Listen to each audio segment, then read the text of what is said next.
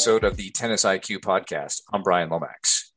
And I'm Josh Berger. And for today's episode, um, we're going to talk about a couple of um, topics, including the yips. We're going to talk about um, serving and tightening up um, that might lead to double faulting. Um, and really, this this all stems from a conversation that I had uh, with a tennis player just a few days ago. Um, and this tennis player contacted me because um, after an extended time away from the court, um, he he suddenly found that his formerly favorite shot, his forehand, had gone away from him. Uh, this this was a shot he, he could rely on in the past, a shot that he um, you know w- would finish his swing in a complete way um, and follow through. But for whatever reason, after um, after the time away from the court, he was really having a tough time finishing his swing and described it as a yip that he was having, where he would almost have this uncontrollable tightening up that would take place um, right as he was hitting the shot, where he could do a shadow swing, um, you know, without actually hitting a ball, and it would be fine. He would finish the swing. He could visualize himself um, going through the motion of hitting a swing uh, if I asked him to do it.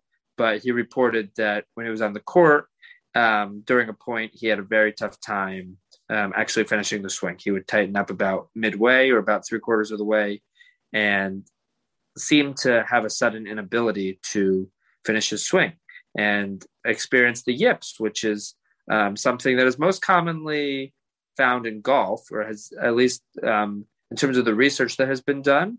Uh, most of the research on yips within sports has been has taken place in golf, and there's actually um, some some other sorts of performers, such as musicians, have experienced similar um, similar things as well.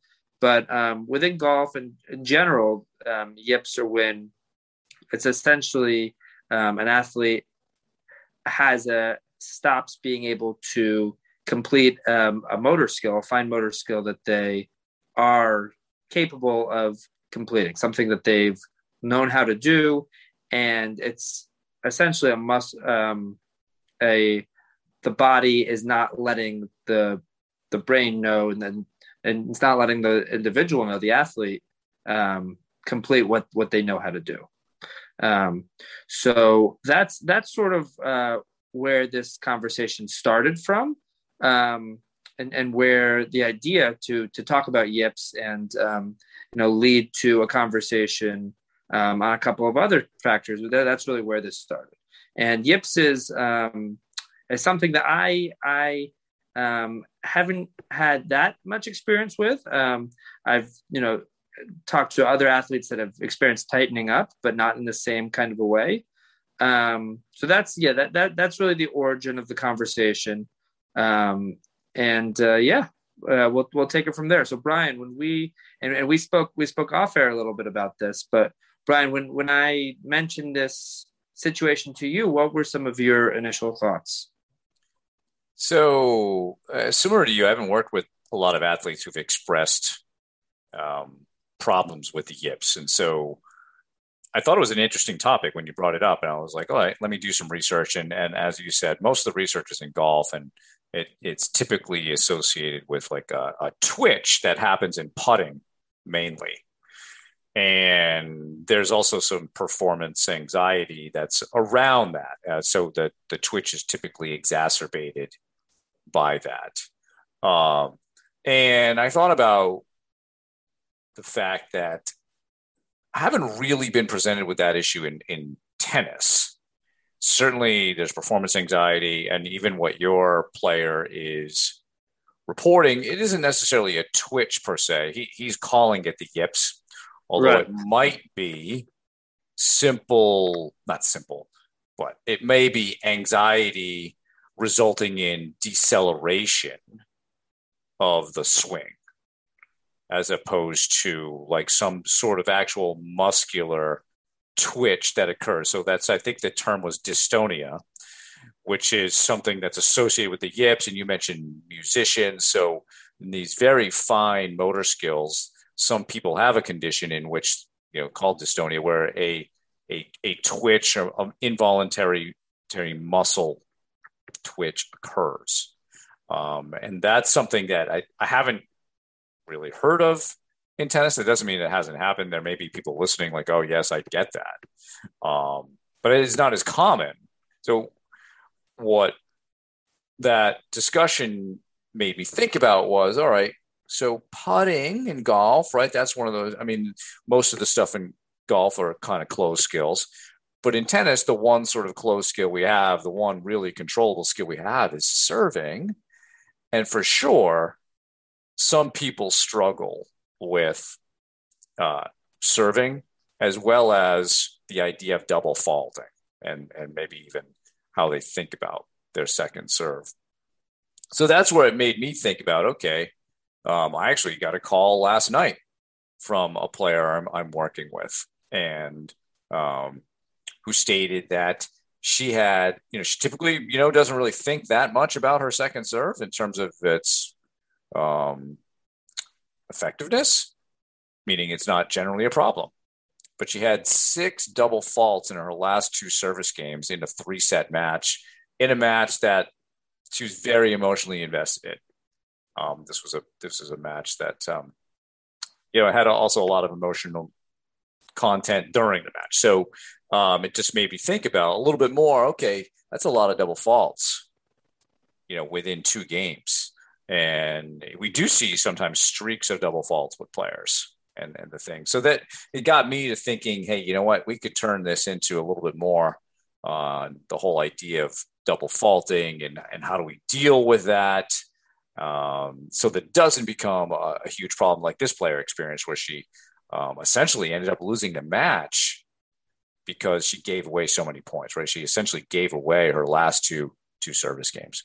So uh, I thought that would be a good thing to talk about, Josh. Is um, you know how do we, you know, what what are some potential causes of double faulting, especially uh, when it happens multiple times, and then can we discuss some potential interventions that players could use to help um, you know develop our confidence in their serve, but also um, not let there be a streak of double faults. Yeah, yeah, and I, I, think it's an important question because I see I see this with athletes all the time as well, um, both on court with the players that I coach, and also um, in terms of some of the players I've I've worked with on the sports psychology side. And one one thing that I think is important to not um, not understate is that this is something that affects tennis players up to the top up to the top levels of the sport.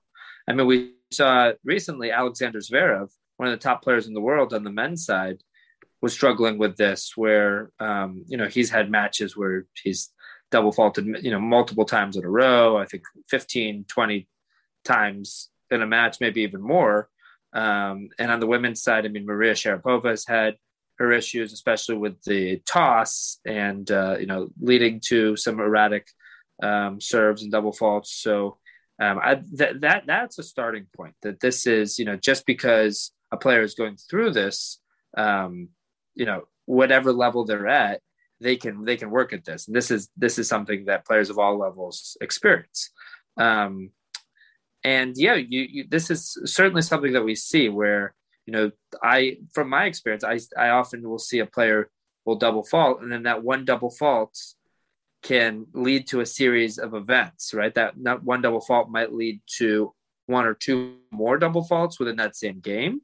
Um, it can often lead to you know a negative reaction, negative body language, um, some sort of outburst. You know whether it be um, outward self-talk that's that's you know degrading, um, throwing the racket, smashing the racket, something like that. Um, so it's a it's very important when when talking to a tennis player to you know try to get a gauge of number one how frequently does this happen right? I mean double faults are inevitable. Um, I, I heard a great quote that if you're not if you never double fault it means you're not going for your you know your serve enough. So you should be double faulting you know to some extent maybe maybe once a set maybe twice a set but you want to the once they start to bunch up and once they start to become um, a reason for losing games and ultimately losing sets or matches, then it needs to be addressed. Um, and I think I think there's a lot of players um, when they're hitting a second serve, and this is something I've done as well, you start to think about, okay, I don't want to miss here. Uh, you're going up to hit that second serve and it says, uh oh, I don't want to double fault. And by actually thinking those sorts of thoughts, it can it can lead to the double fault. It causes you to tighten up. It's almost like saying, you know, not to think of something specific. Don't think of an elephant. Um, you're going to think of that. Don't think, you know, don't double fault. Your mind immediately goes to double faulting. And and from my experiences, um, playing as well as with play with other players, um, it's very common to tighten up in those situations, to double fault. Um, so that that that's one place that I would start. Um, and the the other the the other thing I would add is the toss. I mean, I think um, going back to Zverev, um, you know, his toss was all over the place. So I think one thing with players is you know something you Brian you mentioned that the serve is within our control, and even you know even at a more basic level, the toss is within our control, and it's and it's tough to hit a good serve without starting off with a good toss. So finding chances to practice the toss, even visualizing really where you want the ball to be, where you want to be tossing the ball to set yourself up in the best possible way. Um, but it all starts with the you know with the toss, and then once it's time for that second serve, um, finding some other sort of routine or some other sort of self talk that brings you away from that those sort of thoughts where it's uh oh here we go again or up uh, you know don't double fault here or okay i don't want to miss um, where you're thinking about what you don't want to do rather than okay i want to really brush up on the ball and you know hit a nice kick serve with top spin here to the opponent's backhand because that's their weaker side or i want to hit a body serve or something like that Let's go back to the Alexander Zverev thing because I think we can examine that based on some research with respect to double faulting and unforced errors. So, um, Zverev playing Novak Djokovic semifinals, U.S. Open, and fifth set, and that's where some of these double faults really had an impact, right? And so, and he'd been fine up until that point, really, as far as double faulting had gone um, even up until that point in the tournament. So what what the research shows with something like double faulting and, and these types of unforced errors is that they're more likely to occur when pressure is high. So a fifth set, later in a set, right? Even the player who called me last night, it was at the end of the third set. So these things are more likely to occur when pressure is high. So that's that's sort of the anxiety piece of it. Um, and then when you hit one, that you know your thoughts about that. So sort of mental feedback that you give yourself based on that mistake tends to exacerbate the pressure on the next one. So this is really how you start to see streaks of these things going on. And you had mentioned you know when we were talking off air uh, you know certain sources of that anxiety could be what are other people thinking? Like um, you know that could even be around the toss. Um, so it's maybe just general anxiety over the situation, right? So I think, as you said, this occurs at all levels, and and that's a good example of what happened to Alexander Zverev. High pressure situation, and now he's made a double fault, and he's probably thinking about that, and that's just exacerbating the situation. That, that's why we see these these streaks. You mentioned about thinking about not double faulting, right? So this is called the ironic processes theory. So when you think about what you don't want, you're more likely to create that which you do not want. All right. And so this happens in all kinds of aspects of, of human behavior. We don't want to lose. We don't want to hit double faults. We don't want to make mistakes. Um, and it's really learning to, to talk to ourselves in, in, a, in a better way. Um, but even to a certain extent, Josh, I think some of this is very you know result oriented. So not thinking you know not hitting a double fault that that's a result right? It's like thinking about hitting a winner thinking about hitting an ace. These things are are out of our control. Um, and even i've heard some players um, for some players this may work others it may not. Like where you say all right just just get in just get the serve in some people that may create more anxiety because now you're really getting them focused on the results of getting it in. And that be, can become uh, you know, very pressure filled and may even lead to overthinking your technique, whether that be on the toss or the swing, you know, and then it tends to tends to break down. Um, and you gave, I thought, a good example of some more specific feedback. Hey, let's hit a serve to the player's backhand out wide or down the tee, depending on which side you're on, or maybe you're going to kick it. That that is now talking about what we actually do want, and it's not um, you know, that's something that you can have more control over. So I just wanted to kind of circle back to some of the things you said because they were really good, and I want to um, kind of discuss it with respect to the research that we see on errors and and and and double faulting to begin with. Um, I think another thing that we could get into, Josh, here as well, and maybe these are sort of more global or thematic pieces to double faulting, but if you have just coming into a match, just a lack of confidence in your second serve, or I often will tell players that, you know, you need to establish a better relationship with your second serve. You don't like your second serve. You don't believe in it, um, and that right away is going to, um, you know, when you you're forced to hit it, it's going to lead to some anxiety there. Um, so I'm curious what your thoughts are on, you know, how people just generally perceive their second serve if they have, you know, don't believe in it, don't have confidence in it, don't even like hitting it. They may even have a fear of hitting it. What are your thoughts on that? Yeah, I, I, I definitely see that a lot. I think a lot of people are have a lot of doubt around their second serve, uh, maybe a lot of negative emotions around it, whether it's uh, you know regarding them double faulting or whether it's regarding them hitting a really weak second serve that gets crushed. Um, what, what I also see, and it's something I try to tell players, is try to have a gauge for how often you're making your first serve. Because if you watch the professional players, um, they are generally making somewhere between, let's just say, 55 and 70% of their first. Now, to me, that means that they're not going for their biggest serve most of the time most of them have something a little bit bigger that they're capable of hitting that they might pull out every so often if they're going for an ace or they're looking for an unreturned serve. Um, but when they're really trying to add, you know, put a little bit extra on it, but they're making a serve, they're hitting a first serve that they can make the vast majority of the time.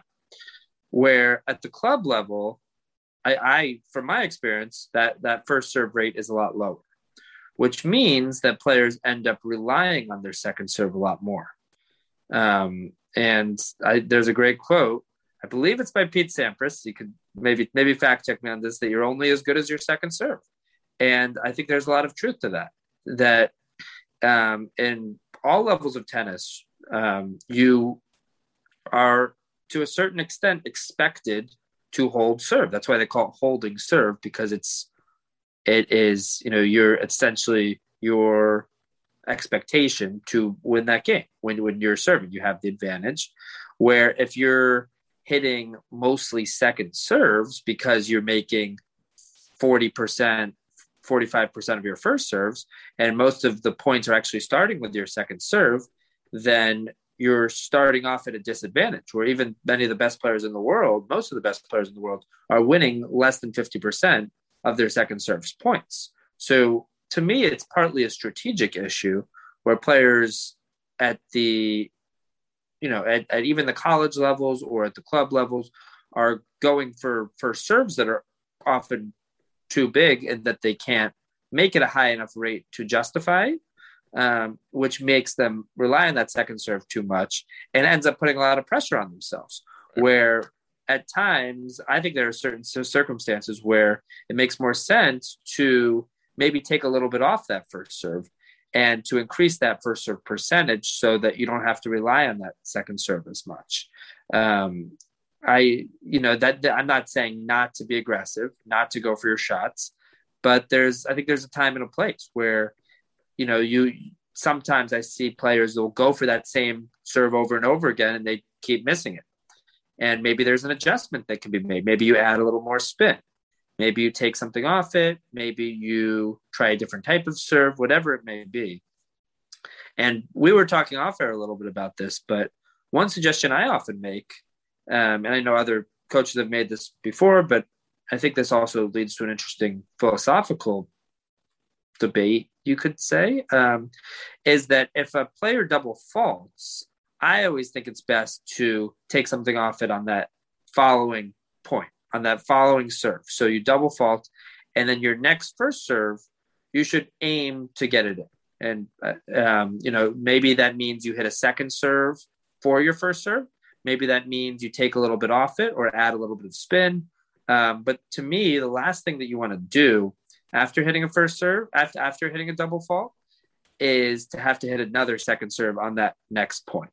Um, and to me, that's one of the reasons why players, you often see players, you know, at the 3 0, 3 5, 4 level, especially, um, where one double fault can turn into two or three rather quickly because maybe they don't make that adjustment when they could and they could get that next point started with something a little bit less aggressive um, especially because after the double fault on that next serve especially on the next second serve you're probably going to be feeling more pressure or more anxiety to hit that serve um, so again this isn't saying not to go for our shots or not to be aggressive on the serve because it's a chance to get the point started in the way that we want to and a chance to be aggressive.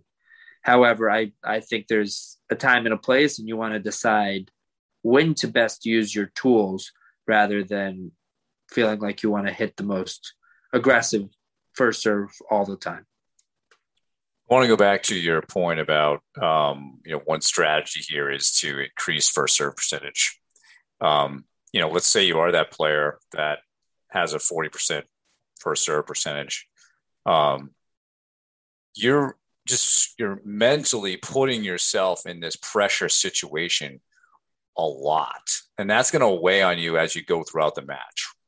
So your you know coping resources are going to be depleted just because you're constantly putting yourself in a position of a must make serve. And so I think it's a, it's a great point, Josh, that you made there. Um, working on that first serve percentage and whatever that you know means because with serving it could be a lot of different things it could be improving toss accuracy it could be improving um, you know the amount of spin that you use your accuracy it could be adding more uh, more just more spin um, whatever that is right there are a lot of different things somebody might use to increase first serve percentage and it's certainly worth working with a coach uh, to figure that out. Yeah, and maybe you, you don't hit the big flat bomb down the tee every single time that you you go for it. Um, you know, with respect to how one approaches double faults, I think this one is more situational, more individualized, uh, because some players are pretty good at just blowing it off. It's just a double fault, um, and others are not. Right? Uh, you know, so like with an Alexander Zverev, I think you're you're your advice is spot on. Um, but for say a Roger Federer or somebody who has that much confidence in their serve, um, maybe it's maybe for them their their gauge is going to be more on first serve percentage rather than double faults as to what to do with that that first serve, right? So I think that one depends, and I think there was an interesting concept in some of the research talking about double faulting under pressure this concept of error amnesia, right? Can you forget it? And I think certain players can, and then certain players struggle. So the players who struggle, I think it's a great strategy. All right, let's do let's add more spin. Let's hit a second serve for a first serve, and and that that type of thing. Um, the Pete Sampras quote, or you know, your your game is only as good as your second serve, I think is very true. And he had one of the greatest second serves of all time, you know, and that certainly made a difference for his career. Um, but I think when we start to look at improving the serve, another maybe global theme here is this idea of error amnesia. How do we do things between the second, you know, the missed second serve and the next point? Yep. So that it's not becoming a pattern or a trend in our mind because as soon as that happens, right, then we get into that, you know, the where that last point starts to bleed into the next one and then the next one, right? And the whole situation gets exacerbated. Um, so, you know, we have talked a lot on this podcast about between point routines. That's certainly a strategy, taking more time, going to your yellow light routine there, adding maybe another five or six seconds to what you're doing doing between points.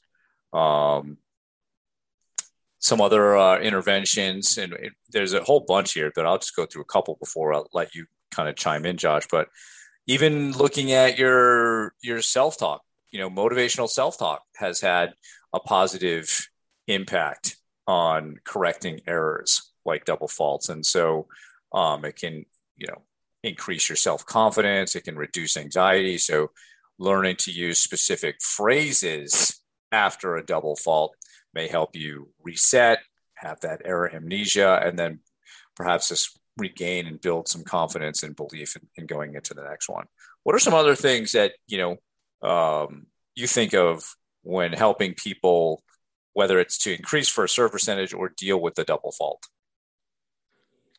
Yeah, um, I would go back to a theme, or I guess it's more of a mindset that, that we've talked about a lot, um, and and pro players certainly reference it a lot, and it's this concept of playing one point at a time, um, which I think is pivotal here when thinking about double faulting, because really whatever happened in that last point does not need to impact the next point. It often does. We often see the impact that ends up happening. But we want to have the mindset of being able to put things behind us, of resetting, um, and not letting you know whatever just happened, particularly if it's negative, carry into that next point and drag us down and maybe distract us from what we need to do next. Uh, but no, I, I, think you bring up a lot of good uh, good points here, Brian, in terms of um, adding a bit of time to that in between point routine, uh, particularly after double fault. Um, you know, thinking of it as a yellow light or red light routine, as we've we've spoken about, um, where this is not just something that you want to do. You know, a, a, normal routine that you use in between points is maybe you know a green light, and then for certain situations, right. you would would add in this additional time, uh, or maybe it's you know certain phrases, certain self talk. Um, could be also certain breathing routines that you've practiced in terms of re- resetting and in terms of sort of centering your body.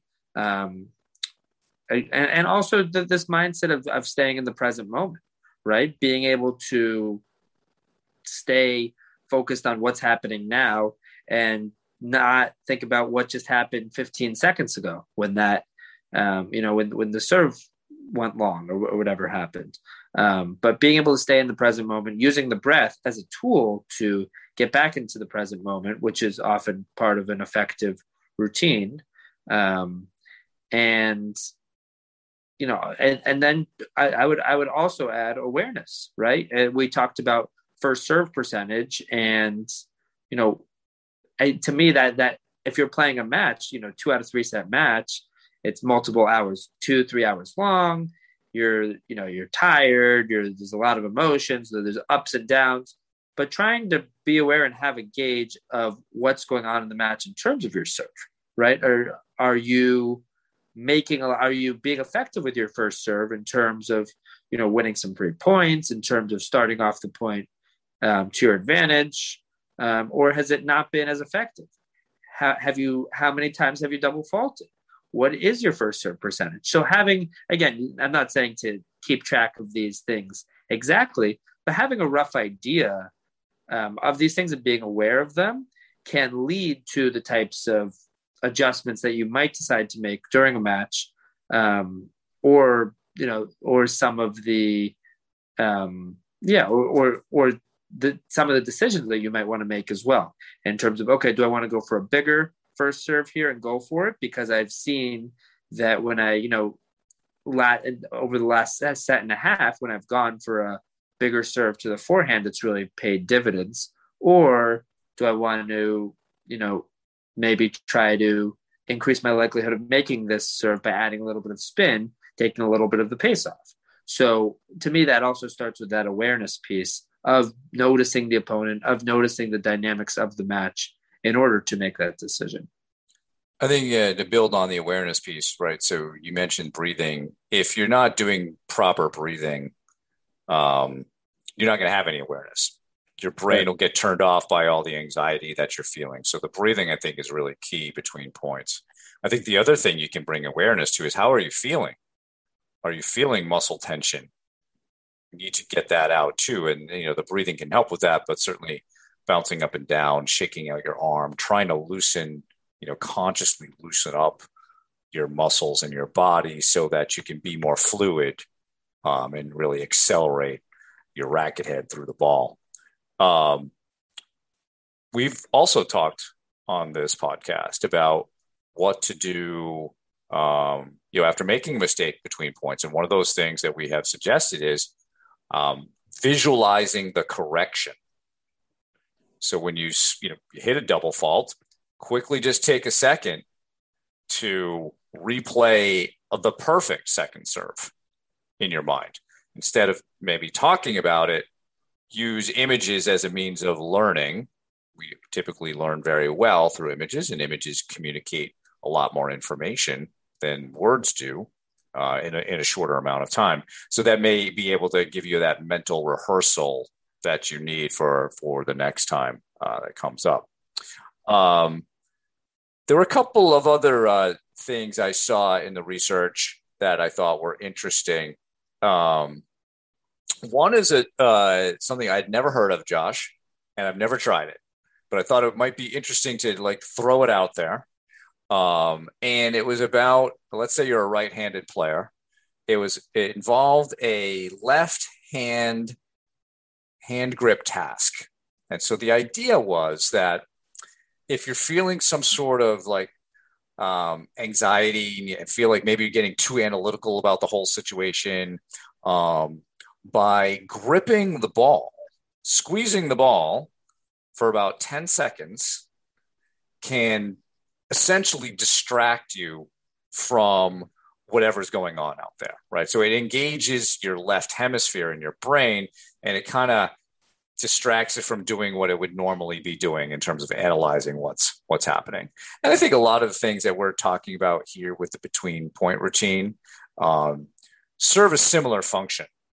You know, you were mentioning like uh, when we were talking earlier, you know, bounce hit is kind of the same thing, right? We're occupying that prefrontal cortex with some other task so that not, we're not worried about other things. And I think the, so they showed in this study that people who did this left hand grip exercise were far more accurate in serving tasks than than others. So I was like, oh, that's interesting. So that could be something that people try, maybe as uh, a physical task that just gets you focused on something else.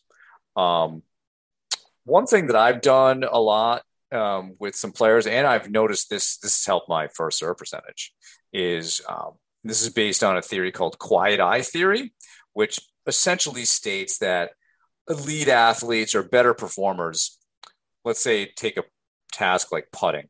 So when they're looking at the ball, their gaze on the ball is actually a few milliseconds longer than people who don't putt as well. Now, in tennis, this doesn't always come down to watching the ball, but there have been studies about people who keep their head in the contact zone on ground strokes. So they keep the head fixed there, as opposed to people who are moving their head as they're hitting the ball. So people who keep their heads fixated on the contact zone. So like a Federer, um, even a Nadal, his eyes may not always be on the ball exactly the way Federer's are, um, but his head is is is fixed doesn't move. Now that's hard to do, right? I mean, your tennis were moving all the time, but um, and so this can be applied to even serving. Again, this is a little more controllable, but if you can keep your eyes on the back of the ball as you're looking up just a little bit longer than you normally would, so be more conscious on that. You'll, I think, you'll notice uh, an uptick in your first serve percentage and even your second serve percentage. So it's a great way to uh, improve that. And I think the last thing I would talk about, Josh, and it just gets back to you know your relationship with your second serve, right? Life's all about relationships. We got to have a better relationship with our second serve. And this might sound funny to somebody who doesn't feel this way, but I, will tell people for every second serve, just say, I love my second serve. I have a great second serve. And just start to use self talk. Uh, even if it, you don't believe it right away, hey, you're saying something that's more productive. Um, and I tried this on my on my own, and what I noticed is that I actually really did start to love my second serve. It became in some ways more effective than my first. Because like, I noticed that certain players that I was playing, they had way more trouble with the second serve because I I hit a kind of a, a heavier kick, and the first serve is not that. It's usually a little flatter, a little more slice. They they were having more trouble with that one than they were with the first serve. It's like hmm, that's interesting. Um, and it was really all through that self talk and me changing my relationship with how I thought about that serve. Um, so those are some, you know, just throwing that out there for people to give them some thoughts on on what they can do with uh, you know first serve percentage improvement and and second serve uh, effectiveness. Yeah, I'm I'm going to go back to that last point that you made in terms of really embracing that second serve and saying that you love your second serve. And to me, it, it connects to that self belief part, where um, that that that self belief part of the mental game of um, in terms of if you don't believe that there's a that you you can win on a given day, then you can't. Then you won't be able to. And until you embrace, you know, your second serve, um, it's a lot tougher to really make those improvements that you want to make on that serve, right? Um, as, as you start to embrace it, you're going to want to start practicing it more. You're going to want to go for it more. You're going to want to do the things that are going to help lead to that serve getting better and better. So I, I really, that's a mindset that I really like. Um, and I think, you know, trying to almost flip, flip the script or flip the way that you're looking at it, where if it's, you know, probably for some of the people listening right now, their second serve is maybe something they've always struggled with. Maybe it's maybe it's double faulting, maybe it hasn't been strong enough. Um, but but you know, trying out some of these things that we're saying in terms of those mindsets, in terms of maybe some of these more strategy adjustments that we've talked about, um, and you know, also there's there.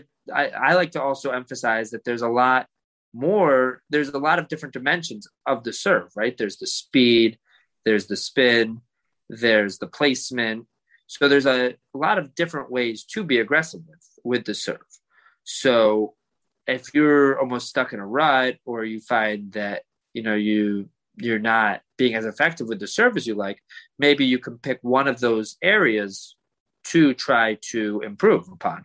Maybe it's the placement where you go out and you you know take a card of balls and you're putting some cones on the court trying to hit targets. Or it's the spin and you're going through a some sort of service progression trying to focus on you know brushing up more for a kick serve or really coming around the ball more just to slice the ball and uh, get the ball more out wide um, but taking spending the time focused on one facet of the serve um, whether it be the first serve or the second serve rather than getting wrapped up in the you know emotions or past experiences that you've had with that serve um, can can go a long way.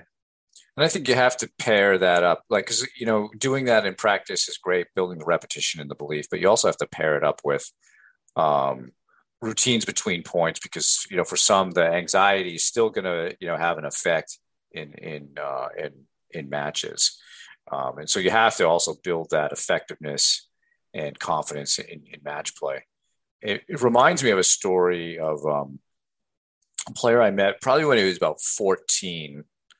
Um, and he was just learning the kick serve. So I was just doing sort of the mental game stuff with him. He was working with another coach on kick serve. And so we were collaborating a little bit. And um, so his mission when he went to play tournaments was just hit your kick serve. And he would do that and he would double fault a ton just because he was learning it. But the kid just kept doing it. And it didn't really bother him so much. I I was just always very impressed with this. So uh, that he would go out there and he'd be okay with missing this the the kick serve because he knew it would eventually get better, right? So fast forward a few years later, uh, I'm working at Bryant University. He's on the team. What do you think his best shot is? It's his kick serve. It got him into the starting doubles lineup. You know, he wouldn't normally be a, a guy playing singles, but his kick serve was such a beast. And just because he had had that mindset, you know, a lot of other players would have just gone back to whatever felt comfortable just to get it in or just to, to win points.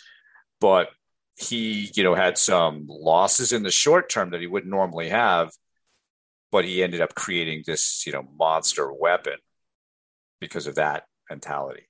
That's not easy to do. I'm not going to like say it, you know, here and say that uh, that's an easy mindset to adopt. But if you can do that, if you can be okay with making some mistakes in matches in sort of service of improving something and maybe even creating a weapon, uh, it's a worthwhile investment to do that. Um, so I think you know that's uh, you know when we think about different means of approaching this whole topic, there's a lot of different ways that we can come at it.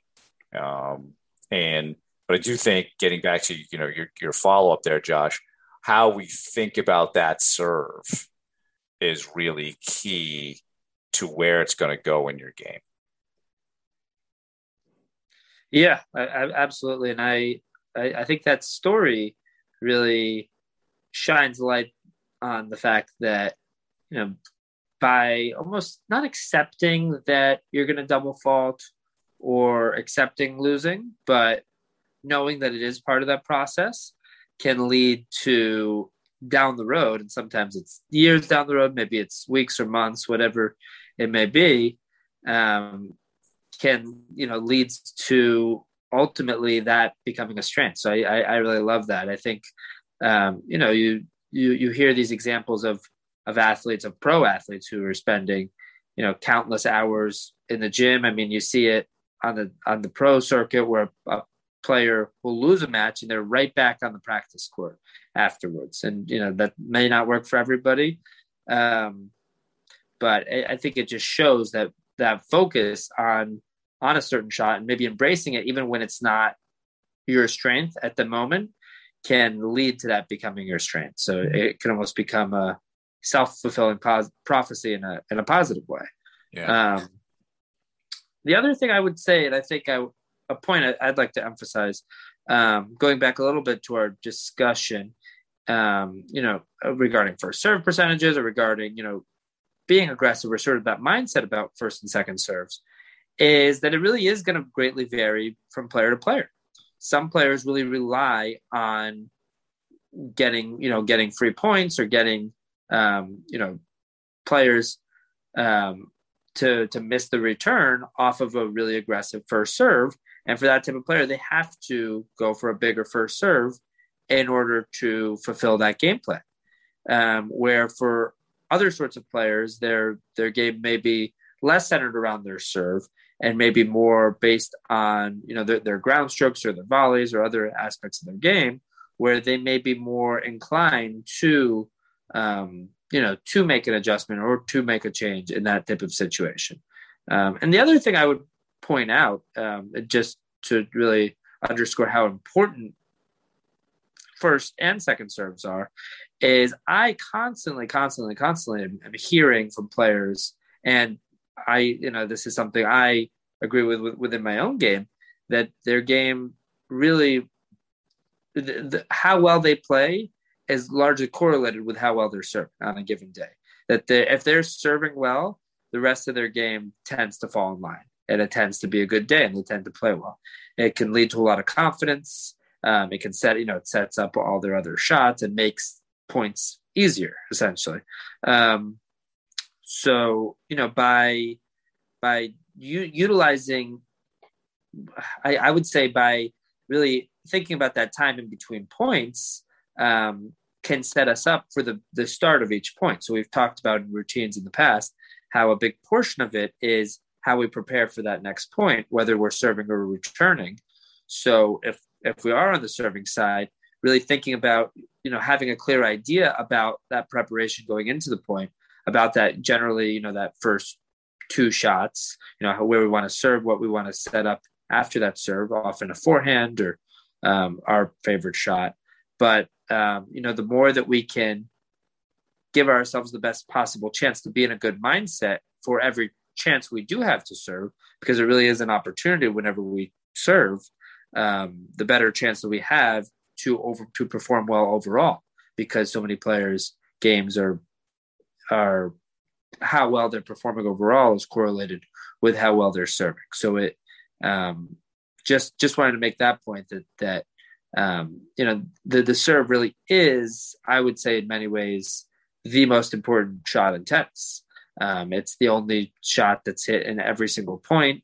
Um, not to say any other shot's not as important, or, you know, not particularly important, but the the serve. I mean, at every level of the game, I would say, um, both in terms of the imp- of you know who ends up winning the match, and in terms of a player's emotions at that moment. Um, it, it often has a lot to do with how they're serving and where you know what their serve where their serve is bringing them in terms of you know is it setting up free points for them? Is it setting up short balls? Um, or on the other side of things are they double faulting? Are they um, not being aggressive enough where their serve is being punished where it's not as much of a weapon so i just think it it really emphasizes how important this conversation from today is um, and why you know doing some of these things that we've talked about in today's episode and in past episodes, like the in between points routine, like self talk, like you know having some sort of um, you know mindfulness practice that you can implement on the court as well in terms of utilizing your breathing. So as Brian mentioned, so that you're um, you know you're you're not getting anxious to the point where your brain essentially shuts off, but you can center yourself and get into the present moment. Um, so I know there's a lot, a lot there, but um, just wanted to underscore that that point about serving. Yeah, I think that's actually a, it's a good wrap in a way, right? Because serving is it's a hugely important part of the game. Um, many people do derive their confidence from how they're performing with the serve, whether they should or not. It, it happens, and I would say, like you said, Josh, most players do derive that um, yeah, it is a hugely important part of the game, and so we should spend time figuring out how to deal with it. You know, on a physical, technical, tactical, and certainly mental, emotional approaches to it, so that we can improve it. I think uh, this was probably a good topic for another episode, but we could also argue that the return is if, if the serve is priority one, return is probably priority one A. Yep you know, and I think that that could be something uh, that we could explore in, in a future episode. So I thought this was a great, great conversation. Uh, so for more on today's episode, please check out the show notes. Uh, and thank you for listening. If you have any feedback or questions, please email us at tennisiqpodcast at gmail.com. You can also use the Twitter hashtag tennisiq. Additionally, please subscribe to the show on your podcast platform of choice, including YouTube, so you can be notified of new episodes. You can also check out our Instagram page. Thanks again, and we'll talk to you soon in our next episode.